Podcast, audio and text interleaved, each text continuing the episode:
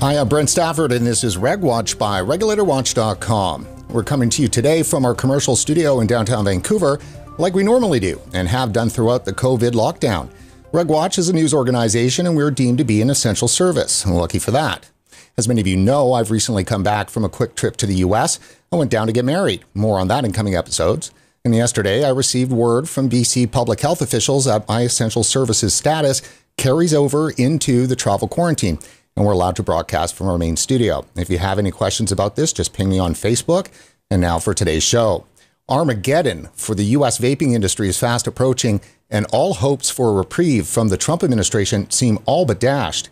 What, if anything, is happening behind the scenes to save the industry? What will become of the 150,000 jobs, the 11,000 small businesses, and the thousands of manufacturers and the millions of vapers when the FDA's PMTA deadline passes on September 9th? Joining us today on RegWatch is Paul Blair, a policy strategist for the conservative based advocacy group Americans for Tax Reform. And he's also a vocal supporter of vaping as a tool for harm reduction. Paul, thanks for coming back on RegWatch. Thanks for having me. You bet. So, are anti vaping forces sentencing hundreds of thousands, if not millions, of people to a painful premature death by smoking? And would you agree with that? And why are they doing it?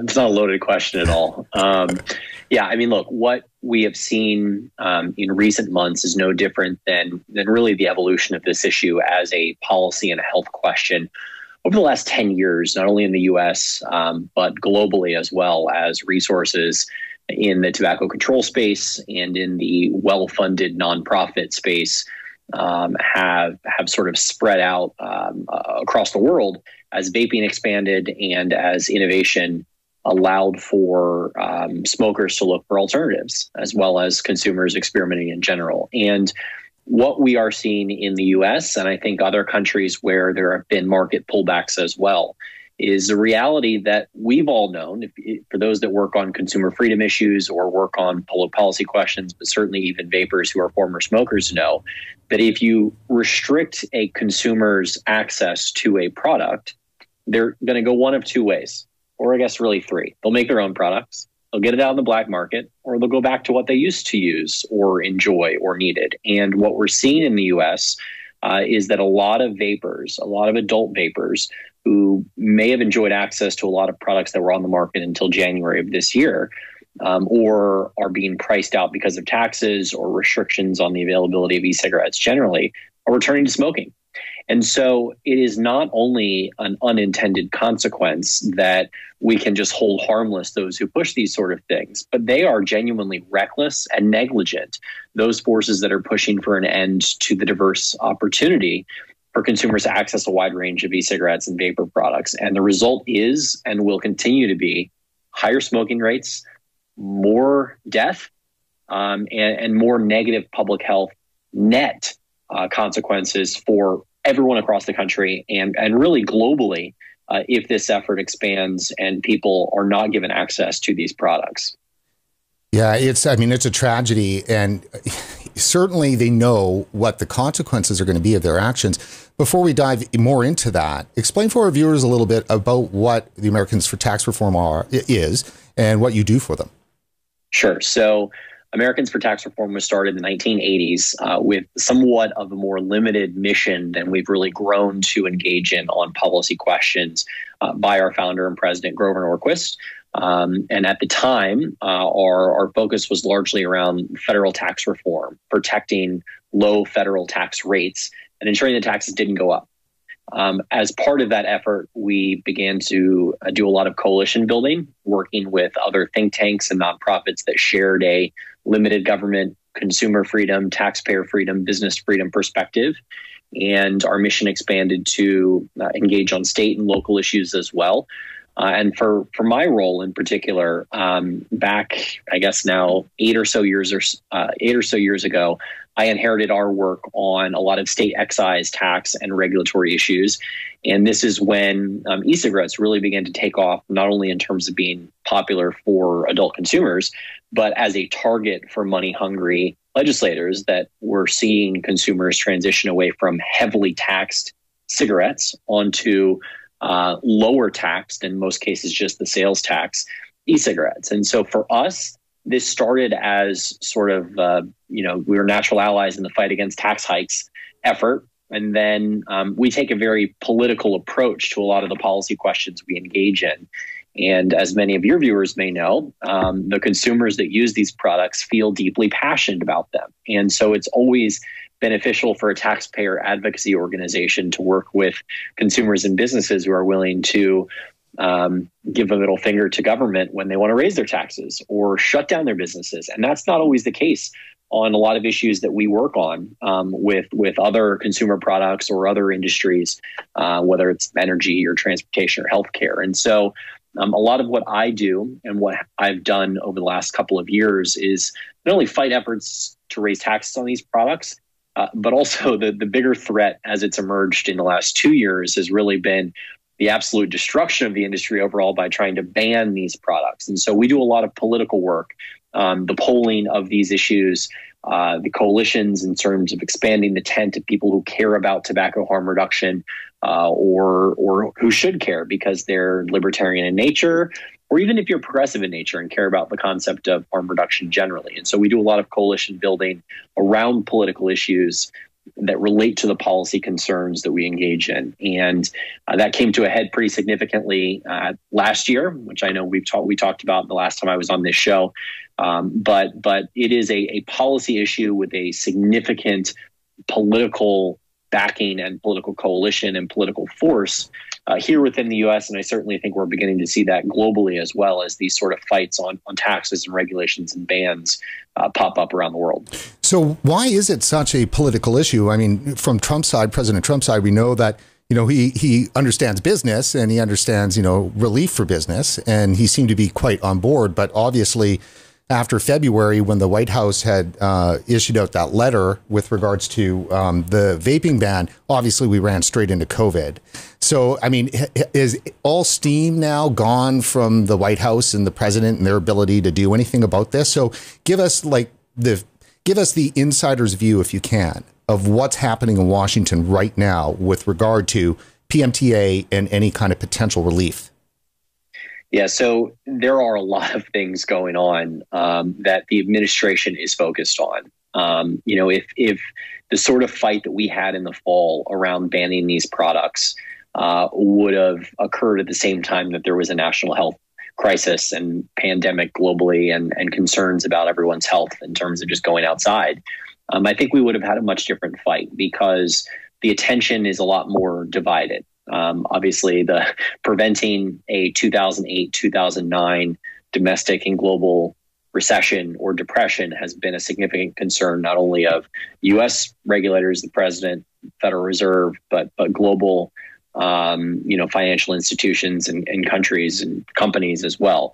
Um, and so that has its pros and it has its cons. Um, just from a strategy perspective, obviously, it's all a con that this is something that we have to deal with in terms of the consequences to health and individuals and businesses. But it's hard to get, um, you know, the attention of an administration that is so focused on these big, broad issues that they weren't necessarily having to focus on in the fall of last year when impeachment is what really was the top priority and project line of you know the Democrat Party, which we haven't really heard of since February, March of this year. And so, um, you know that that's one way of saying that the administration's general focus on economic stability um, is kind of beneficial, but also kind of distracted from the sort of concerns of businesses that manufacture and sell e-cigarettes because this PMTA deadline exists. Obviously as as viewers may know who are confronted with the reality of having to attempt to go through the PMTA process the deadline was delayed and it was delayed because of the covid shutdown. Now at the time of course we were all told the country would open back up in may. That didn't happen.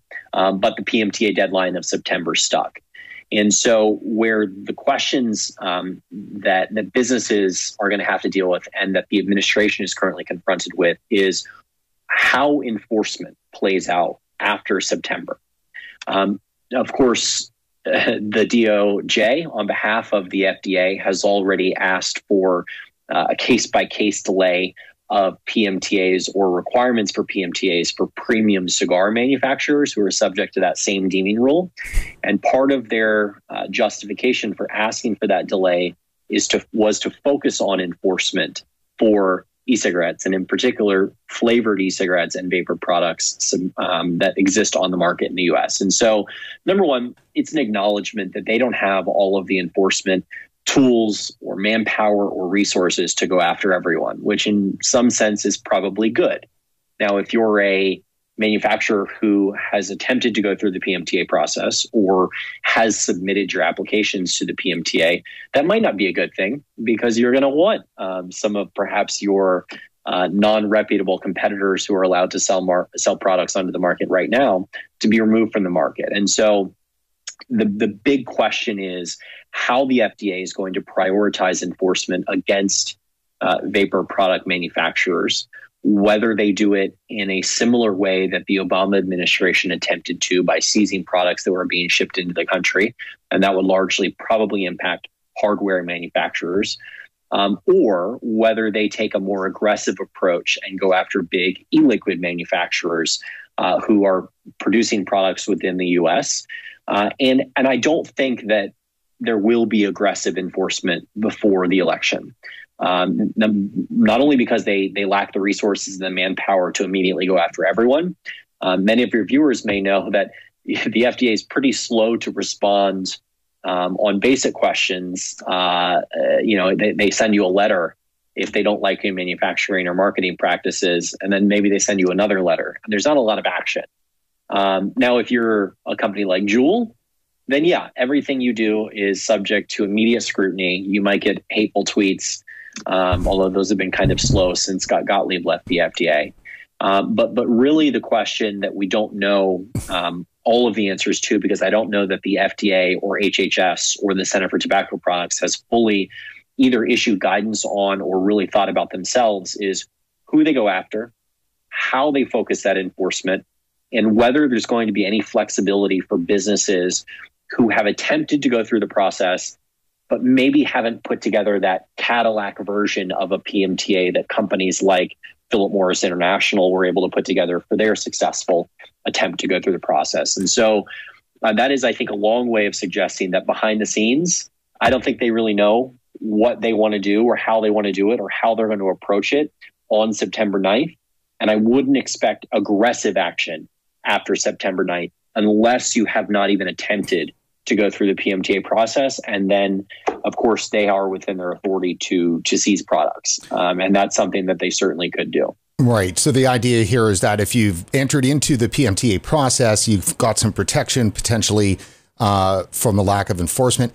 This is just drives me crazy because we're talking about the United States of America and we're talking about FDA, which all they do is regulate. I mean, their definition of regulation is FDA. They're the first agency created to regulate. I believe they were created before uh, financial regulations and so forth in the US. I mean, they are the first. If they can't get this right, I mean, seriously, there's isn't there some kind of a duty that agencies have to provide stable regulatory frameworks in which you yeah. know industries can be on ramped into regulation? This is a shit show.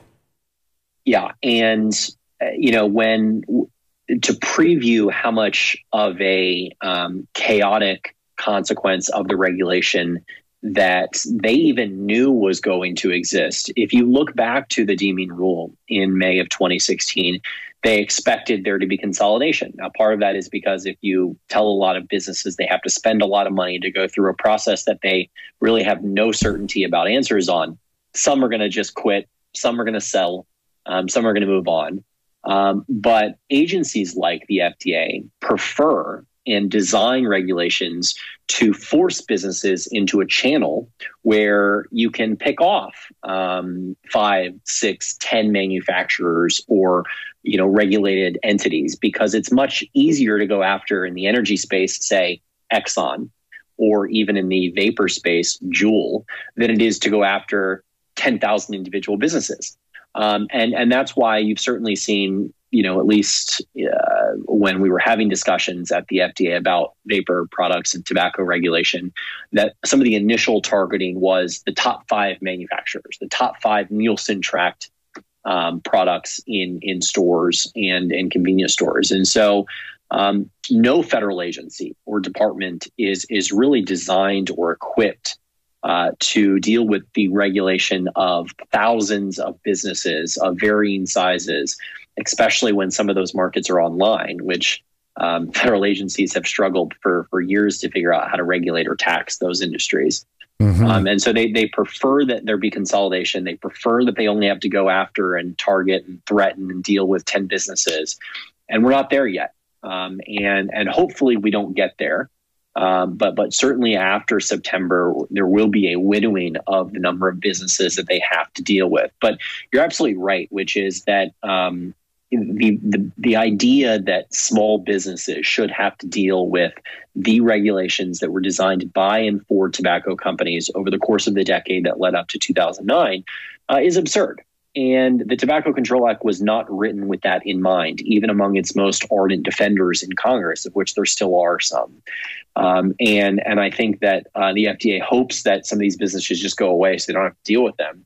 But what they will find uh, is that this is a very innovative industry with people who feel deeply passionate about selling life saving products to adult smokers.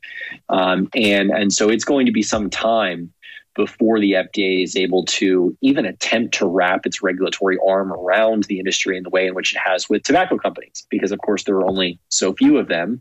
And the Tobacco Control Act essentially made it illegal for new tobacco companies to pop up or exist, similar to what the deeming rule has done. Um, yeah, yet, so, yet the traditional companies, they're grandfathered in. Yeah, absolutely. And that's the big difference here, which is that it prevented new market entrants while telling them that they retroactively didn't have to go through the same hoops and barriers uh, that that vapor products do, and premium cigars as well. But vapor products do um, at, at, present. So it's it, it's um, really unfortunate that over the last five six years uh, we weren't able to uh, come up with a new or different process. Um, a lot of political dynamics at play made that harder. Um, certainly, some of them being that there are those that engage on these issues that don't want an easier process to exist because they don't want this industry to exist. Uh, and that is not the easiest thing to deal with because even on like energy issues or healthcare issues, when specific members of Congress have contempt for business practices or individual businesses, they don't go out and say Exxon shouldn't exist or some pharmaceutical company shouldn't exist. What they say is, here's a fine for your bad acting. Maybe we'll modernize our regulations so you can't do it again. And thank you for your service and your contribution to our campaign. They don't go after businesses in the same way that they have the vapor industry, um, and, and, that's been unique as well. And that's an extension of the battle against tobacco, because let's let's be honest, they've they've they've created a, an incarnation of great evil the tobacco industry is a great evil. It's a cancer on the planet and on human beings. And so when they believe that they won that battle, which didn't eradicate smoking, it just captured it like the mafia would, and they're extracting their their you know commission, their tribute from it uh, through the MSA. And of course, you know, if you're going to keep continuing to get that MSA dollars, you need to have a certain level of structural smoking uh, to exist. Otherwise, the whole system will collapse. So when they when they captured the tobacco industry, you know, they really felt that they had, you know, had slayed a dragon. And I'm wondering if part of the issue with regard to vaping is that they can't possibly allow tobacco, the industry, to redeem themselves because if they become uh, in the life saving business, that I mean, they just can't handle that.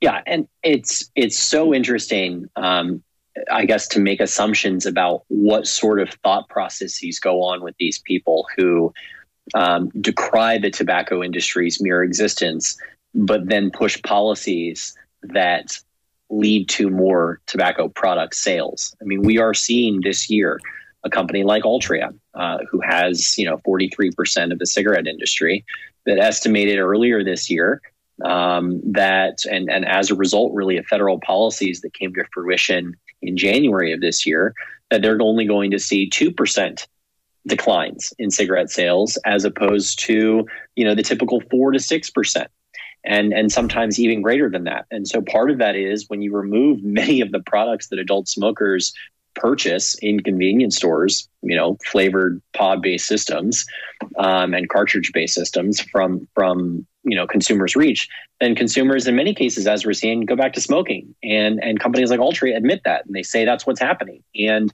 so it's it's these very forces that suggest we have to do everything we can to decimate the tobacco industry, that hand the tobacco industry uh, larger profits and more sales by eliminating their competitors, even if those competitors are those that tobacco companies have begun to invest in. And so, um, I, you know, I don't know how they continue to defend their policies here if the destruction of the tobacco industry is their genuine goal because taxes never worked. Um, marketing restrictions never worked. Uh, the Tobacco Control Act only consolidated the number of actors, and certainly we see some average declines over time. But uh, and again, I don't think that we should be advocating for the destruction of the tobacco industry via public policy. The free market might work that out itself. Um, but it's it's these people who say we have to ban flavored products and continue to raise the age. Now it's 21. You know, in six months it's going to be 25 is what they're going to be pushing for. They already have it in a number of places, um, and really all that does is consolidate the ability of tobacco companies to make successful sales to consumers. And you know, good for them. Uh, but it certainly works at cross purposes with the stated goal of public health advocates and tobacco control activists. Now, you're in Washington. You've been there for some time and you've had some experience with the level of veracity uh, from politicians, lobbyists, and you know public health groups and stuff like that. Have you seen any other issue operate at such a lying, disgusting level as this? um, it's difficult because this is obviously the new mm. um, issue, and usually the way that these sort of intense fights play out is that each party takes a side. And so we're seeing this fight on like the post office right now in the US, which Democrats have created, you know, some conspiracy theory that Republicans want to defund the post office in the US because we don't want people to vote by mail or something. Um, and so each side takes a side and we all yell at each other and things do happen for better or worse. On vaping, um, you know, we continue to struggle to, um, you know, politicize this in a way that is advantageous. I think certainly with Trump it was helpful, but you know we're still fighting um, a, a, bill that that is essentially a slippery slope to banning the sale and delivery of e-cigarettes to adults online, and that's legislation that soared through the House and the Senate by voice vote without a hearing. Um, and at any time, if you know Congress got its act together, uh, they would essentially ban USPS from shipping these products to to adult consumers. And so, um, you know, it's been a very difficult issue. I think that in the environmental and energy space, you see some of this um, in terms of folks being on, you know, the pro alternatives and subsidize it and you know do everything to move in that direction space versus the hey in order for the lights to stay on you might have to have some fossil fuels. Just ask california who's not allowed to have lights or air conditioning right now.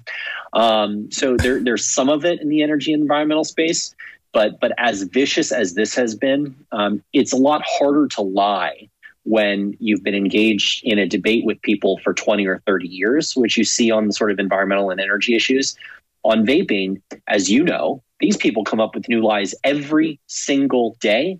And the mainstream press, in many cases, refuses to challenge it. We've seen this around um, some of the initial debates over whether uh, vaping and smoking were going to result in higher rates of COVID. Even most recently, we've now got academic institutions basing studies on two or three consumers um, or or teenagers using these products, suggesting it makes you more likely to get COVID. And it's just the lack of, of fact checking and and uh, people in politics saying, "Are you serious? This is a joke." Um, is is I think unique and new in a way that does not exist with other public policy questions in the same way. Fair enough. Um, let's jump over to your site here. This is an article from back on September 18th. So this is just mere weeks after the CDC yep. launched their, uh, well, their campaign to destroy vaping through what they ended up terming EVALI, which is a vaping related lung illness. And a Trump ban on flavored e cigarettes will cost him the 2020 election data on 12 important swing states. Now, Paul, you know, walk us through a little bit of this because you, you and your team and your people were quite the hero when this stuff uh, came out because it really demonstrated that there could be um, some relief with Trump if you reach him and let him know that they're that we vape, we vote means something and could impact the election. Talk us through what happened there. So it seems like it was 10 years ago, uh, not one year ago. This has been the True. longest year uh, in in global history. Um, but looking back to that time, um, you know, we knew based on work that we had done in the states that this was a a deeply personal and therefore political issue for a lot of consumers across the country. We also knew that the CDC every single year releases behavioral surveillance data on the number of adults that use these products. Uh, and we also had 2016 election results. And, and so the argument that we made at the time, and certainly the argument that we're making to the Trump campaign today, is that um, this is a voter constituency that you need to consider an important element of, of your coalition or a part of a coalition you lose. Uh, because as we argued at the time in a state like Michigan, which it was a year ago, maybe last week, where uh, Gretchen Whitmer engaged in this sort of fight by being the first governor to implement a nationwide ban or a statewide ban uh, via executive order because of the fake EVALI crisis. We argued that you know Trump won Michigan by ten thousand plus votes uh, around that, and at the time he won the state of Michigan, there were more than four hundred and twenty thousand adult vapers, and so even if you think that uh, there are some health concerns that should be investigated to immediately jump to prohibition is a political disaster. And I think that that argument resonated with the White House um, in a way in which they had not necessarily thought about this issue when Secretary Alex Azar brought it to them uh, in in September of last year. And you know, to the point of why that matters to this day. Um, you know, all hope isn't lost in terms of this still being a politically important issue after November. I would say that uh, I wish Democrats were more receptive uh, nationally to the benefit of tobacco harm reduction because this is a huge voter constituency for them.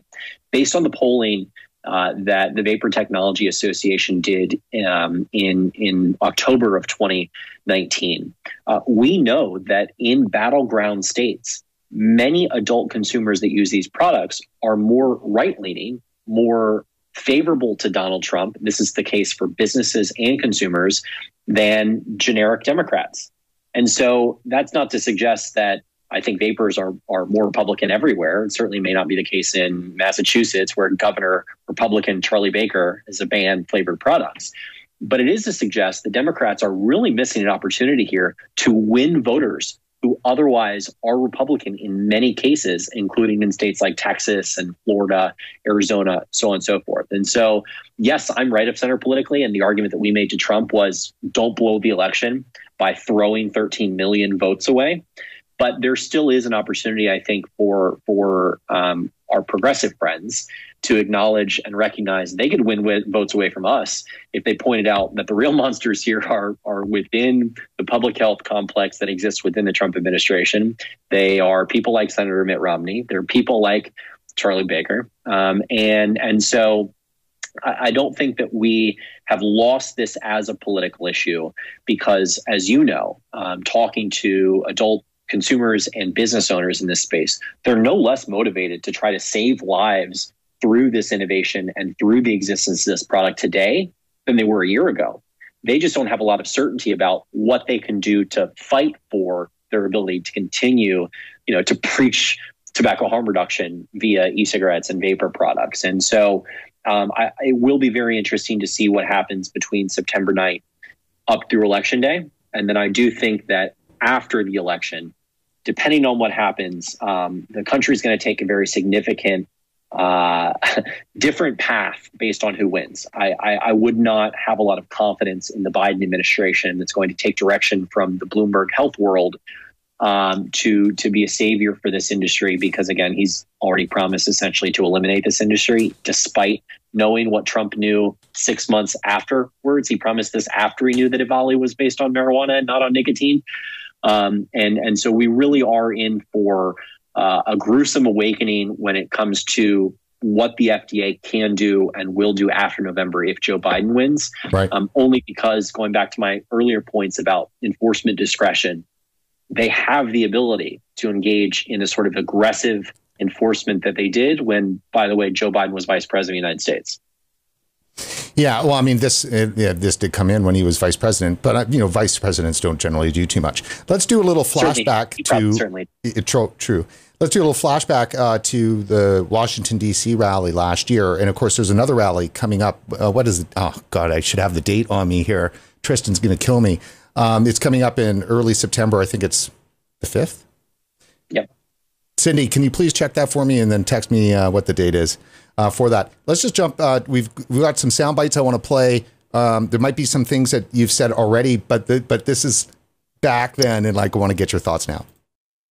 Now, after September 11th, when the president came out with that announcement, if you could call it that, mostly it was comment. Yeah.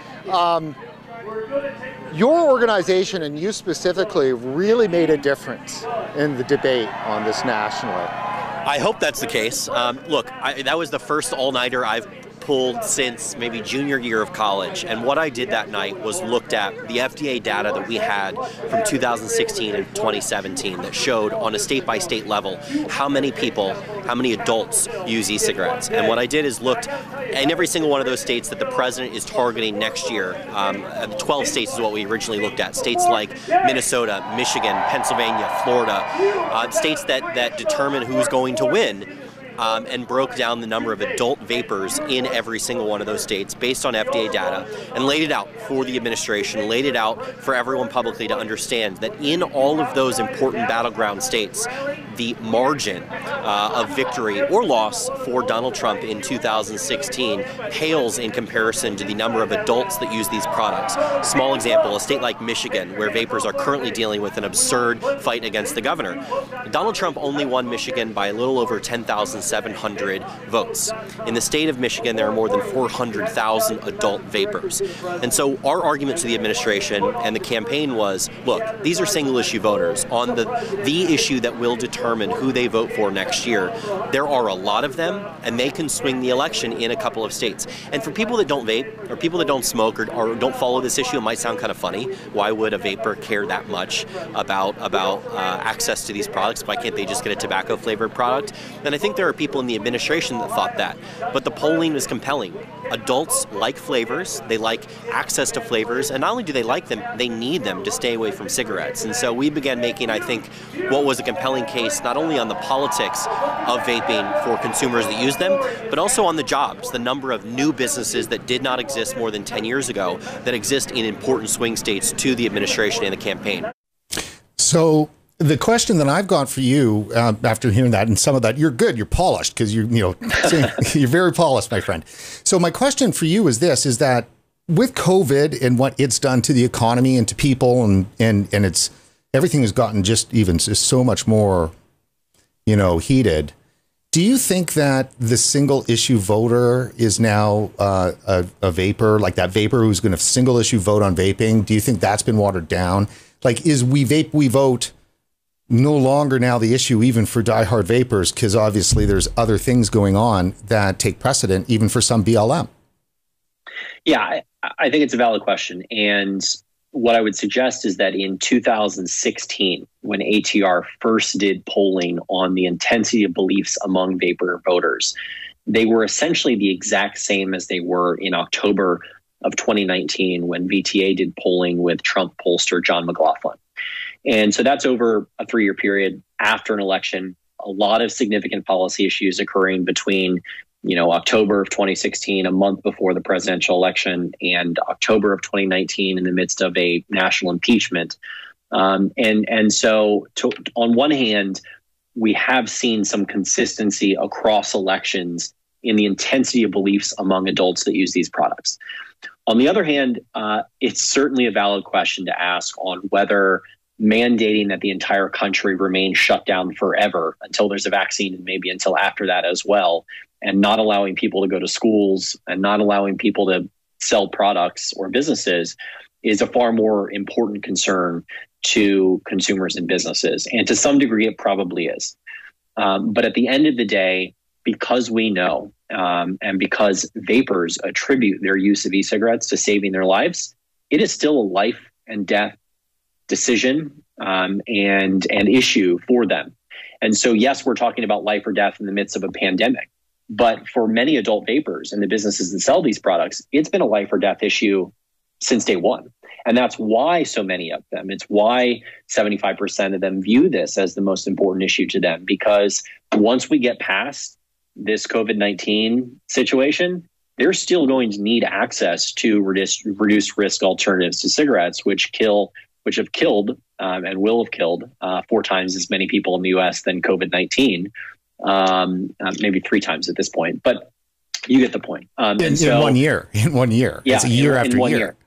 Yeah. yeah. And so, yes, I, I think that um, for many vapers, it will still be an extremely important issue for them.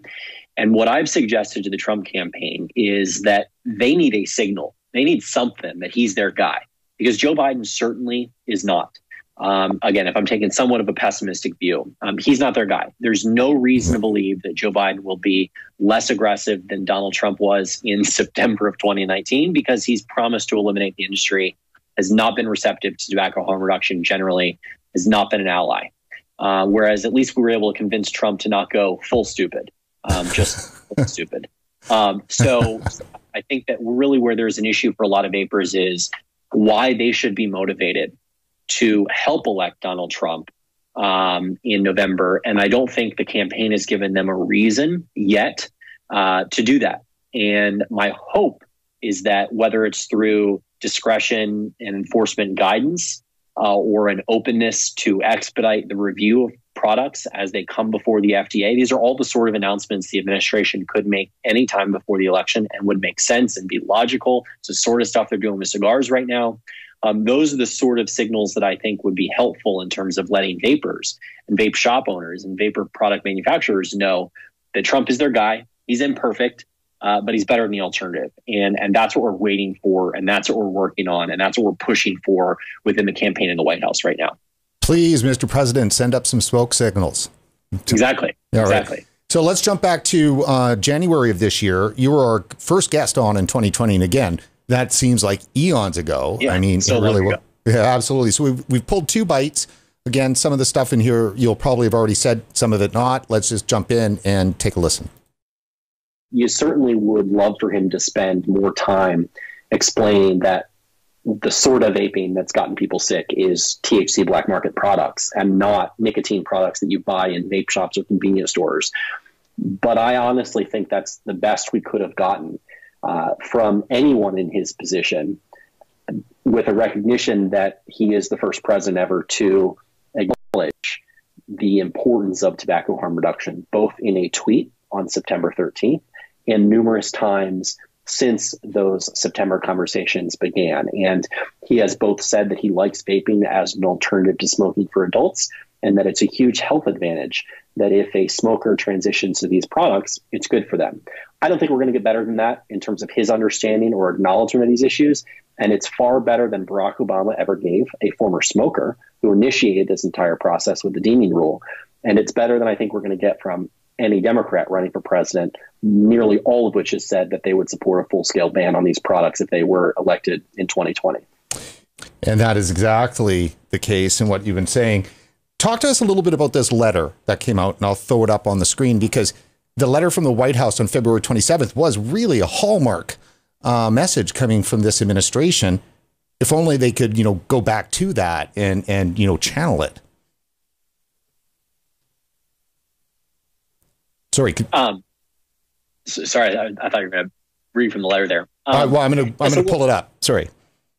Cool. So, yeah, I mean, look, we um, had I think a lot of of hope that with the delay of the PMTA deadline, um, uh, that that we were moving in a right in the right direction, and and that occurred around the same time that the administration came out uh, opposed to federal legislation that will be a real risk in 2021, and that is H.R. 2339. This is the Frank Pallone bill um, that would ban all menthol cigarettes and all flavored e cigarettes. And the administration came out opposed um, saying that they uh, believe that it harmed our efforts to achieve tobacco harm reduction, uh, that they had already done Tobacco 21 to address some of the concerns by uh, the author and proponents of the bill. And again, this passed the House of Representatives, and the administration came out and said, even though there was no way it was going to get considered in the Senate, uh, that they were opposed, that if it ever hit the president's desk, uh, he would uh, veto the bill.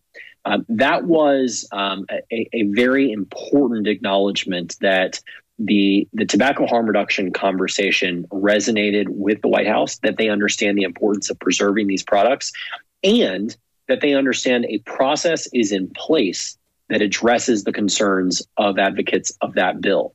And the process isn't perfect. It's obviously still going to result in, in many businesses closing down. Um, it is the regulatory hand that they were dealt and one that they didn't, you know, swap out cards for. Uh, but the president's opposition to the Pallone bill, especially if he is reelected in November, uh, is extremely important because one of the reasons that uh, the Senate and House bill that bans USPS from shipping e-cigarettes to adults and requires point of delivery age verification does not pass the House of Democrat, uh, the House of Representatives run by Democrats, is because Frank Pallone has insisted that his bill is the bill that goes to the president, whether it's Joe Biden or someone else, and they're hoping that they obviously win the Senate in November. And so they have allowed, you know, tinkering around the edges to be the enemy of perfect, perfect prohibition. Uh, and we know that Donald Trump opposes that bill because he said so in the letter that was released publicly, saying that it works at cross purposes with the effort to reduce the harm associated with cigarette use. And so um, it was an important indicator uh, of, of, where he will be next year if this bill ever does hit his desk, but certainly that he's willing to put pen to paper on an acknowledgement these products have to exist to get consumers off of cigarettes. Yeah, and it was an important move. Let's uh, pick up one last bite from your January appearance, and this gets into some of the politics, which we've already touched on. When it comes to Democrats, what has always baffled me, having worked on this for the last six, seven years, is that traditionally uh, the Democrat Party has embraced the concept of harm reduction. It was the Republican Party and many within right of center political circles that had questions or concerns about the government's role in promoting harm reduction um, things like needle exchanges. Um, the whole concept of harm reduction originated out of places like San Francisco and big cities like New York. Um, and it was the Democrat Party that embraced it. It hasn't been until recently that in places like Indiana, when Mike Pence was president and the current Surgeon General, who was the top health professional in Indiana under Governor, uh, pushed a needle exchange program to deal with an outbreak of illnesses because people were sharing dirty needles. Um, and so my, you know, it's odd that we've got this uh, harm reduction flop as it relates to the parties because we many Republicans embrace the harm reduction potential of e-cigarettes, um, and most Democrats reject it. And they reject it at the same time that they embrace marijuana, not for recreate, not for medicinal purposes, but for fun. Um, and so I would love for more Democrats to join the sensible uh, crusade for regulatory relief uh, and and sanity as it relates to vaping. But for the last six years, um, in many cases, uh, our, our enemies on these questions have been left of center politically. So it really does seem that the left, the Democrats, the progressives, they've lost the plot. Yeah, I, look, I I want to have some optimism sure. for them coming around on the question of tobacco harm reduction.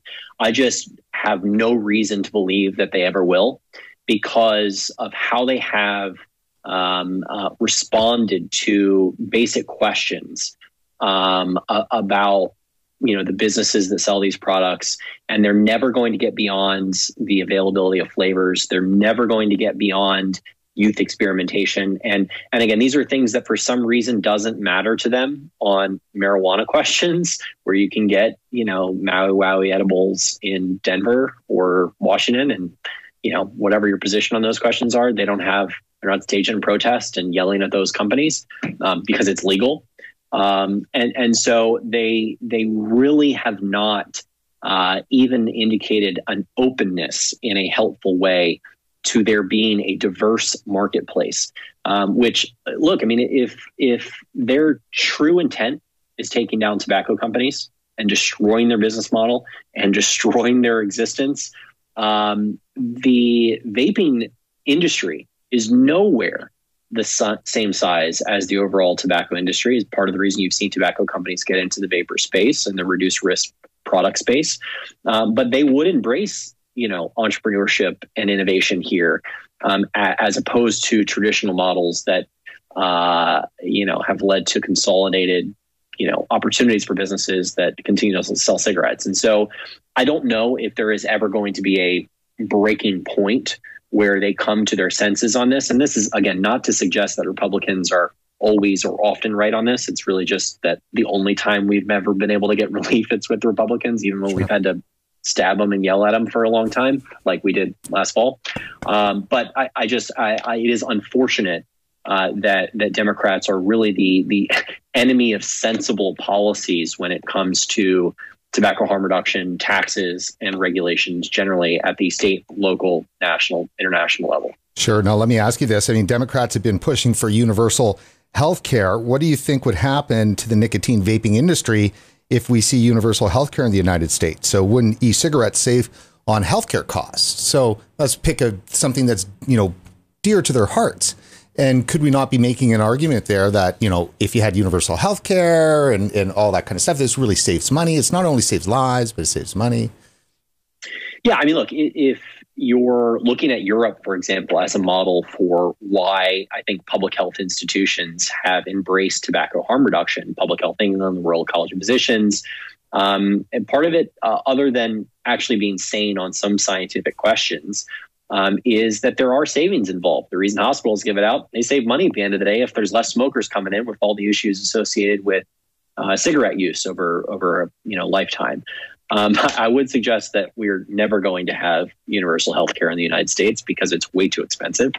Um, but uh, you're right. I mean, people like Bernie Sanders should take a look at this question and say, you know, maybe if we're going to reduce the cost ledger on things like providing everyone health care, we should look at the you know millions of people that use known deadly products. And if there's an alternative, you know, in his mind, subsidize it. I'd certainly just say let it be out there for affordable market based prices. But um, I, I, think it's it's a wedge point to make um, because again, there are significant healthcare savings associated with with adult smokers transitioning. Um, and and maybe some of our friends on the left that are open to this subject can can make that point. As I am over here saying, let's never do Medicare for all or things like that. Right. Let me ask you this. I mean, certainly when it comes, because we're, we're talking politics here, because there's a clear side that, you know, is hell bent on destroying this industry. And so I don't need to take a political position and just, I'm just reporting uh, the facts. And you know why? Why is it that they seem that they've got no problem with cannabis and specifically cannabis vaping? Because that's like the silver bullet for cannabis uh, is really the vape pen, and there's not a peep out of it. And we know that obviously it was contaminated uh, vape cartridges on the black market, cannabis vape cartridges that caused the problem with the EVALI. They refused to acknowledge it. So what is it going on? I'm asking in a channel, you know, a progressive brain, if you can because I can't. yeah, yeah. Look, I mean, uh, you know, in defense of there still being stupidity among Democrats on that question, sure. Um, it took them a long time to come around on questions of recreational and in some cases medical marijuana being available in states like Colorado, among others. It was largely voter initiatives that led to recreational marijuana being legal because Democrats in those states um, didn't want to let it happen. It, it, wasn't until there was an acknowledgement there was a significant voter constituency where a majority opinion had changed on marijuana questions um, in, in the direction of legality that so many states had run in that direction. I think that's why we're going to see more right leaning states and Republican states embrace medical marijuana and maybe even recreational marijuana uh, because voter opinions have changed on that. Right. Where there's difference here, where there's a difference here is that we have intense passion and belief among consumers that use these products. But if I'm going to give Matt Myers some credit here, the general public, um, not understanding this industry, being lied to every day by the press, reading every fake academic story, um, you know, written by discredited uh, professors uh, and their assistants, um, funded by the uh, federal government.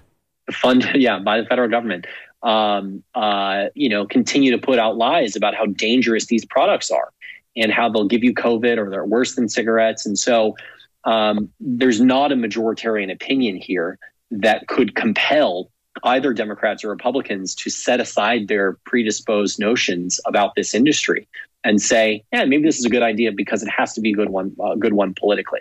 So right. it is going to take advocates of tobacco harm reduction changing minds. You got to win hearts, win win hearts and minds here. Um, and you know, people telling their life saving story is certainly part of it. The facts are certainly part of it. True and reputable, credible science is part of it. But that's where we've got that big divide, which is that they were they came around on marijuana because polling really began to suggest it. We don't have that um, in terms of non-consumer voters having a strength of opinion about these issues, even though we know that there's a significant number of consumers that have strong opinions on this and they can influence the outcome of elections. But that's really i think where the where the big difference is. There was a short period there sometime after 2016 the window might have been three or four months maybe half a year or a year yeah. where there yeah. was an there was an uptick in in public opinion but that's been destroyed. They've they've systematically destroyed the virtues of vaping. Any of the virtue that was there to vape has now been destroyed um, and so it's going to be hard. And you make a good point with regard to how cannabis, you know, wound, wound its way to become legal in many states. So they were ballot initiatives by actual voters. It'd be impossible to throw a ballot initiative together to legalize nicotine vaping. I mean, you know, yeah. it's impossible to do that.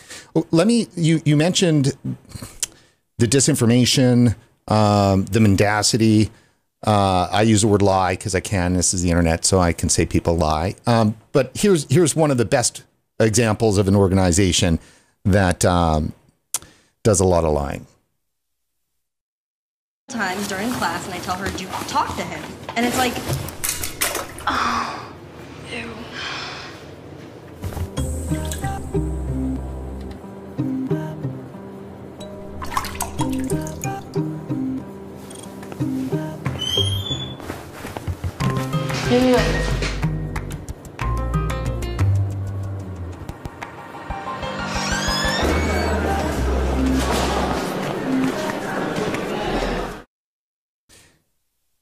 Yay. So that's a pretty strong message. That's a real cost. That's the FDA's campaign. That's a part of their five year, $650 million advertising effort. I mean, how you can, and that's just FDA. That's not Bloomberg's 160 yeah. million. That's not Truth Initiative. I mean, this is just a massive onslaught that just, you know, destroy the virtues of vaping, destroy the industry. So if nicotine is so addictive that, as the FDA is saying there, why, why during COVID were we not exposed to tons of stories from parents demonstrating their kids having this nicotine addiction? There's not a single story that came out, not one research paper, not even from you know Stanton Glantz, fake research mill, nothing from PAVE, nothing from Campaign for Tobacco Free Kids or Truth, nothing.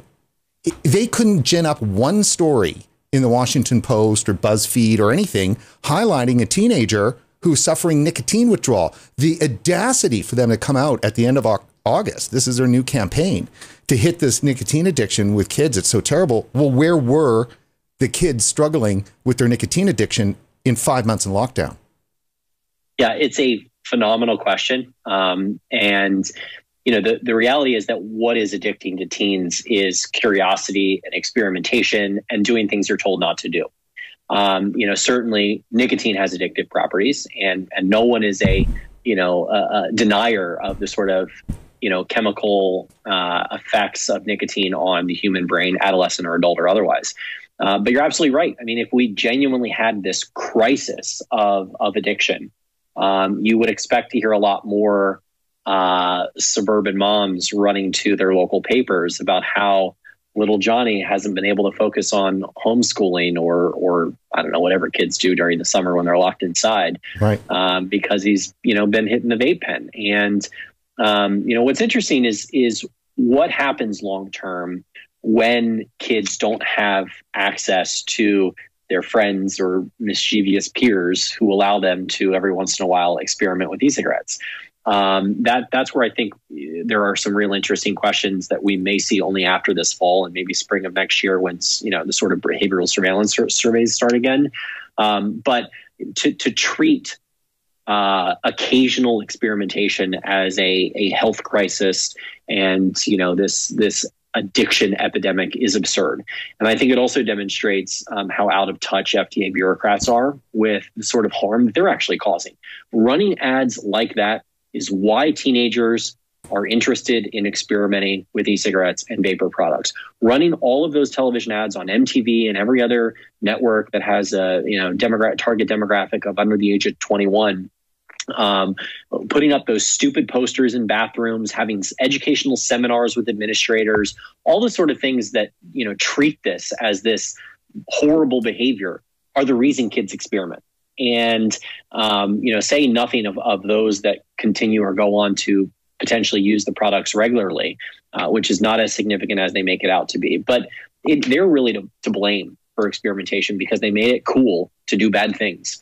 Um, and ads like that really are are really part of the problem that that ignore um, how how absurd we treat um, experimentation and curiosity as opposed to differentiating it between true addiction and not only true addiction because you're addicted to something but the health consequences are insignificant um, differentiating between levels of addiction and the products that you're addicted to uh, failing to acknowledge that is is is really why we we continue to see such stupidity uh, in the science and in the press and among you know general people's perception of of the industry and the existence of these products. Right, and we've just I've just put up here uh, perverse psychology. How anti-vaping campaigners helped create the youth vaping epidemic by Michelle Minton uh, your colleague, our great friend here at RegWatch, and uh, fantastic. You can find that on our site, and and it's a great read. So we're absolutely we're moving into our wrap up mode here, but a couple more things. One, there was some positive uh, news coming out uh, by uh, Mr. Steve Forbes. Why don't you just brief who he is, but you know, don't say what he said, and then we're going to play the clip. Sure. So uh, Forbes is a great publication. Um, Steve Forbes, the head of of Forbes, who occasionally writes um, uh, you know, uh, advisor to Republicans in a wide range of economic issues, um, tax policy, regulatory policy. But uh, Forbes uh, magazine, um, also online, is is a publication that he runs, uh, and he has now dabbled um, in in the tobacco and tobacco harm reduction question and space. Um, but very reputable guy. Uh, you know, great on economic issues, engages on a lot of deregulatory issues as well. Not a consumer, to my knowledge. Um, uh, I, I, don't think he smokes. I don't think he vapes. Maybe he smokes cigars because who doesn't? But right. um, yeah, he recently has now uh, engaged on this issue. All right, let's take a look. Should electronic cigarettes be banned? No. In fact, vaping should be encouraged for cigarette smokers. Hello, I'm Steve Forbes, and this is What's Ahead, where you get the insights you need to better navigate these turbulent times. Before the COVID 19 crisis dominated our lives, U.S. healthcare authorities and others were waging a relentless publicity war against electronic cigarettes or vaping. While not in the headlines for now, the anti vaping forces are still at it. They have already succeeded in persuading countless numbers of people that e cigarettes are as dangerous or more dangerous than traditional tobacco products. Now, let's be clear we shouldn't be ingesting smoke from tobacco, marijuana, or vaping devices into our lungs. And of course, any kind of smoking could well make the getting of COVID 19 even more disastrous for people, including young people. Shockingly, the campaign against vaping has been based on a mountain of misinformation and outright lies. In fact, by persuading smokers not to switch to e cigarettes, these authorities are consigning hundreds of thousands of people to unnecessarily premature deaths. That is, more Americans will die as a result of this misbegotten crusade than from the COVID 19 disease itself. Let's look at the facts. E cigarettes do not contain tobacco. They let users inhale nicotine, but not the deadly substances of tobacco. Vaping is the safest, most effective alternative to smoking tobacco. That's why British healthcare officials have taken the opposite tact. They encourage smokers to switch to vaping. Anti vaping forces in America point to the surge in recent years of vaping among young people, especially teenagers, implying this is a gateway to using cigarettes. The truth is the opposite. The rate of cigarette smoking among young people in the past decade has plunged from almost 16% to under 6%. Last year, we were inundated with stories of people getting lung diseases from vaping, numbering 450 cases. Five died. Turns out most of these people had used illicit vapors, not the kind e cigarette manufacturers were selling, to ingest a form of marijuana that contained an acetate used in topical skin lotions. Despite the truth about e cigarettes, anti vaping forces pressured the FDA to ban flavored vaping liquids. This is but a stepping stone to an outright prohibition of vaping. It should be of no surprise that tobacco companies and makers of nicotine patches, chewing gums, and other stop smoking aids would take a dim view of e cigarettes. But e cigarettes are significantly less harmful than traditional smokes. Let's stop these deadly anti vaping campaigns and inhale the healthy example of Britain. Wow. Wow, wow, wow. I couldn't have said it better. uh, uh, yes, look, I mean, it, it is um, for a guy that ran for president in 96 and 2000, flat tax was really his big thing back then. Um, you know, he, he's obviously a, a credible, reputable voice on on policy issues and questions. Again, his his website, magazine, publications also fantastic. Um, I've written a couple of articles there. I know that some of your viewers probably have written or read a lot of stuff there as well. Uh, but but he's right on. And and look, I mean, I think this is an example of of where we are are building new allies um, and expanding the tent of advocates for these these questions. Certainly, I, I, would consider Steve Forbes a natural ally on these questions. I mean, he's a low tax deregulatory guy. Uh, but the more voices like his that we have engaging uh, on tobacco harm reduction, uh, you know, fights and, and policies and disputes, I think it's it's phenomenally helpful. And he hit the nail on the head with many of his points, uh, uh, you know, about this issue and framing it um, as, as one for for you know why it's significant, why it's engaged, and why anyone should care. Sure. I mean, to to I mean, he did run for president twice um, for the GOP, but he was he was always a little bit more of the center guy. That was probably a little bit of an issue for him. I think that he's probably a bit more of a of a progressive Republican, much like a Mitt Romney may be. But he's but he's he's not obviously he's not putting his own morals on the way people live and should live and stuff like that. I always found that about him to be the case. But he always felt to me a bit, a little bit more on the progressive side, which you can be progressive Republican too as well. But his his thing went for him to actually say anti-vaping forces, the deadly anti-vaping forces. I mean, these are exactly the kind of language that the industry and the advocacy uh, community uses. I think that if you're a vaper and you're watching this and you've seen this, I think it behooves you to send a very short email to or or something over social media thanking Steve Forbes for using this kind of language and for support.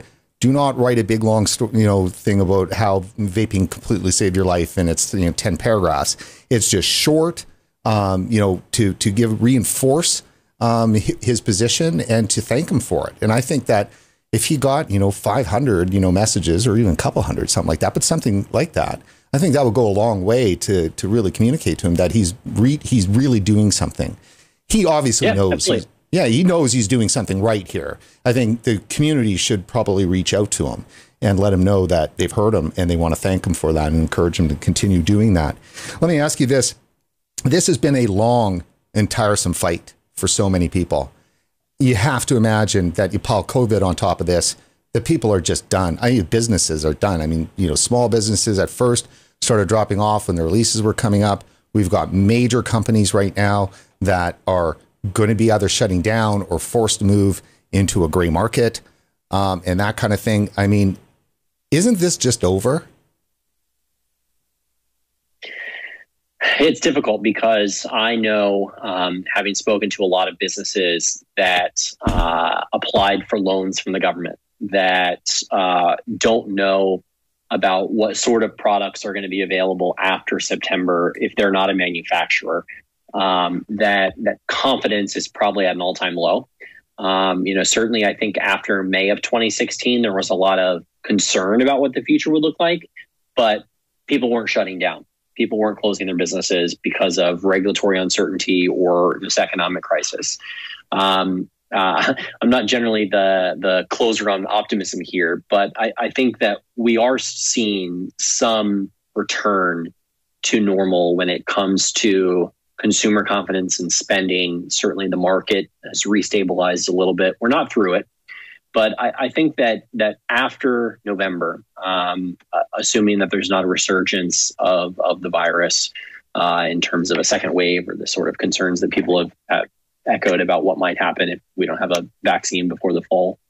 Um, you know, the the spirit of of entrepreneurs in this country and certainly globally um, always overcomes sort of obstacles, even if they're short term um, or long term. And and I think that there certainly are going to be some losers in this equation, people that are put out of business because of government stupidity, both in terms of the handling of this health crisis, but also because of regulations that should have been adapted to acknowledge the diversity of this industry.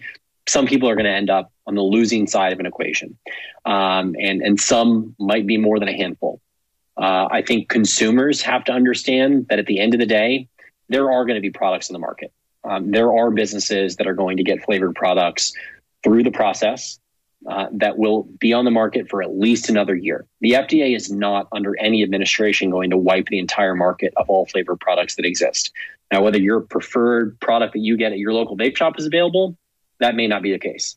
Um, but the government is not going to take such a dramatic step as to remove all products from the market quickly. Um, because even though we haven't been able to convince Joe Biden to be open minded to this, even if he wins, um, I, I, they're they're going to be focused on a lot of other stupid and silly things.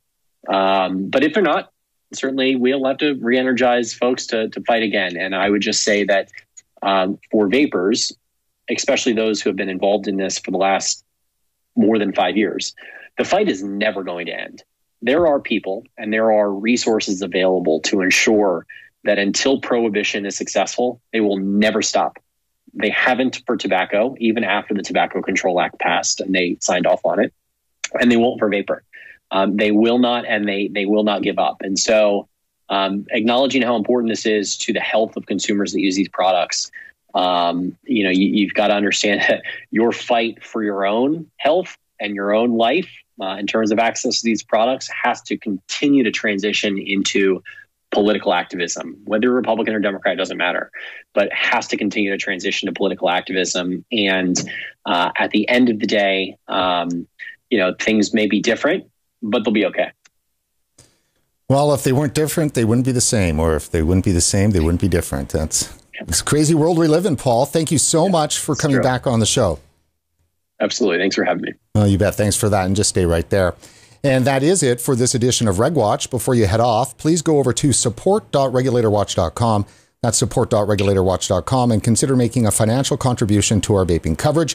We're also running a Facebook fundraiser for our fall fight, and uh, you can find us on Facebook there and give us a few bucks. It'd be great. And while you're online, please do like us on Facebook and follow us on Twitter. For regulatorwatch.com, I'm Brent Stafford.